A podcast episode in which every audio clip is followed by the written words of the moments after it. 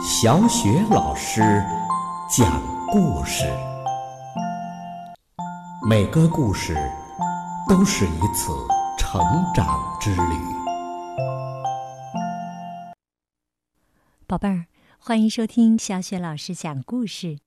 今天小雪老师给你讲的故事是《派老头和捣乱猫的开心故事之菲菲小时候丢了》的上半部分。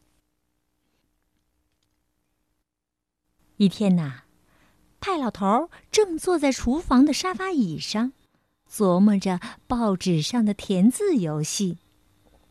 小猫菲菲坐在他的怀里。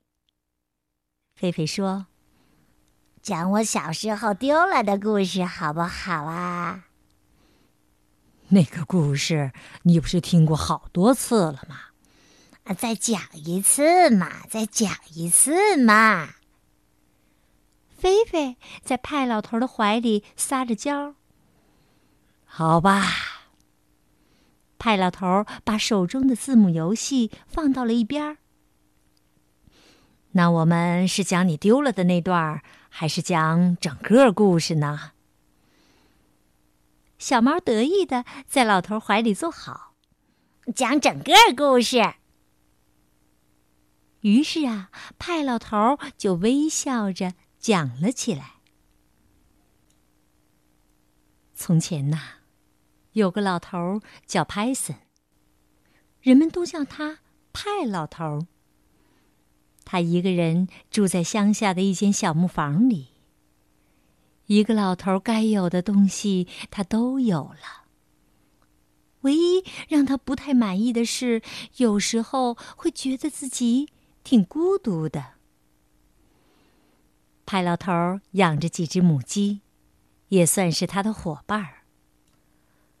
可母鸡一个个都糊里糊涂的，很难和他们进行有点深度的对话。每当夜色降临，派老头的小木屋里都静悄悄、空荡荡的。有一天，邻居安大妈来串门儿。他们俩坐在院子里的丁香树下。派老头闷头喝着咖啡，一句话也不说。安大妈看出来派老头今天不开心。安大妈说：“你该找个老伴儿啦，那样啊就不会这么闷啦。”哎，老伴儿嘛，该早点找。我现在都老了，家里多个老太婆，还真不太习惯呢。那你养只猫怎么样啊？嗯，派老头想了一会儿。一只猫可能不会太麻烦吧。过了一个星期，安大妈又来了。这次啊，她带来了一个。纸盒子，这是什么？派老头读着纸盒子上的字：“菲菲牌青豆。”哎，盒子里面发出喵喵的声音哦。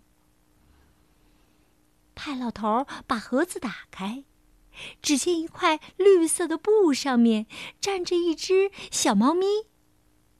小猫抬眼看着派老头，发出喵喵的叫声。“你好啊，菲菲牌青豆。”派老头说这句话时的心情啊，就像看见了夏天早晨的第一缕阳光。我是派老头，这就是你的新家了。你要喝咖啡吗？安大妈说：“猫咪不喝咖啡，喝牛奶。你可以给它吃点别的，吃点别的。”派老头喃喃的重复着安大妈的话，注意力呀，完全被眼前的小猫菲菲吸引了。他把菲菲捧在手上。菲菲抓紧派老头的手指头，一下子叼在嘴里。哎呦，它还会咬人呢！派老头笑起来，继续让菲菲咬着他的手指头。猫咪不会想妈妈吗？派老头有点忧虑的问安大妈。头几天会想的，以后啊就忘了。现在呀，你来照顾他，那你就是他的妈妈啦。派老头的日子啊，从来没有这样轻松过。他的小屋子里从此再也不寂寞了。派老头去外面砍柴的时候，就把菲菲关在厨房里。不过，派老头可不放心呢。菲菲可以自己待一会儿吧。不过，我还是进屋。喝杯咖啡吧。以前呢，派老头可从来没有喝过这么多的咖啡。派老头有了一个可以说话的伙伴，他这辈子啊都没有说过这么多话。他给菲菲讲他小时候的故事，讲他认识的母牛的故事，讲很多很多的故事。不过，菲菲什么也不会说，只会喵喵的叫。可派老头想，和菲菲说了这么多的话，说不定他可以学会说点什么吧。每天晚上啊，派老头都给菲菲讲故事。哎呀，这世界上哪有这么多的故事呢？所以，有时候派老头会从报纸、杂志上找些故事来念。反正不管派老头念什么，小猫菲菲总是安静的坐在老头的腿上听着。终于有一天，派老头正在给菲菲念一本杂志的时候。菲菲站起来，指着杂志上一个穿着肥大条纹裤子的小丑的图片说：“我要一条这样的裤子。”派老头吃惊的看着菲菲。这可是小猫菲菲说的第一句话。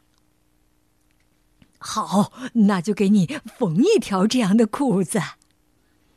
派老头高兴的把针线包拿出来，他觉得这是多么了不起的一只猫啊！日子一天天过去，菲菲慢慢的长大了。他现在可以自己在屋子里到处乱跑了。菲菲总是不停的说着话。过去寂静的小木屋里，现在充满了欢声笑语。每天早晨，派老头都被小猫菲菲从梦中叫醒。菲菲在老头的胸上跳舞，抓他的鼻子，拉他的脚趾头，还一边大叫着：“派老头，快起来和我一起玩！”有一天早上啊。派老头一醒来就觉得不对劲儿，自己不是被菲菲从梦中叫醒的，他全身一震，从床上坐了起来。菲菲，你在哪儿啊？派老头喊着，开始满世界的找小猫。他把枕头翻起来，钻到床底下，举起鞋子看了看，没有，还是没有。菲菲不见了。好了，宝贝儿，今天由小雪老师带给你的《派老头和捣乱猫的开心故事之菲菲小时候丢了》就讲到这儿了。哎呦，看起来小菲菲确实丢了。那派老头是怎么样找到小菲菲的呢？在明天的小雪老师讲故事中，小雪老师会继续为你讲述。菲菲小时候丢了的下半部分，别忘了到时收听哦。好了，宝贝儿，接下来又到了小雪老师读古诗的时间了。今天小雪老师带给你的古诗是《墨梅》。《墨梅》，王冕。吾家洗砚池头树，个个花开淡墨痕。不要人夸颜色好。只留清气满乾坤。吾家洗砚池头树，个个花开淡墨痕。不要人夸颜色好，只留清气满乾坤。吾家洗砚池头树，个个花开淡墨痕。不要人夸颜色好，只留清气满乾坤。吾家洗砚池头树。个个花开淡墨痕。不要人夸颜色好，只留清气满乾坤。吾家洗砚池头树，个个花开淡墨痕。不要人夸颜色好，只留清气满乾坤。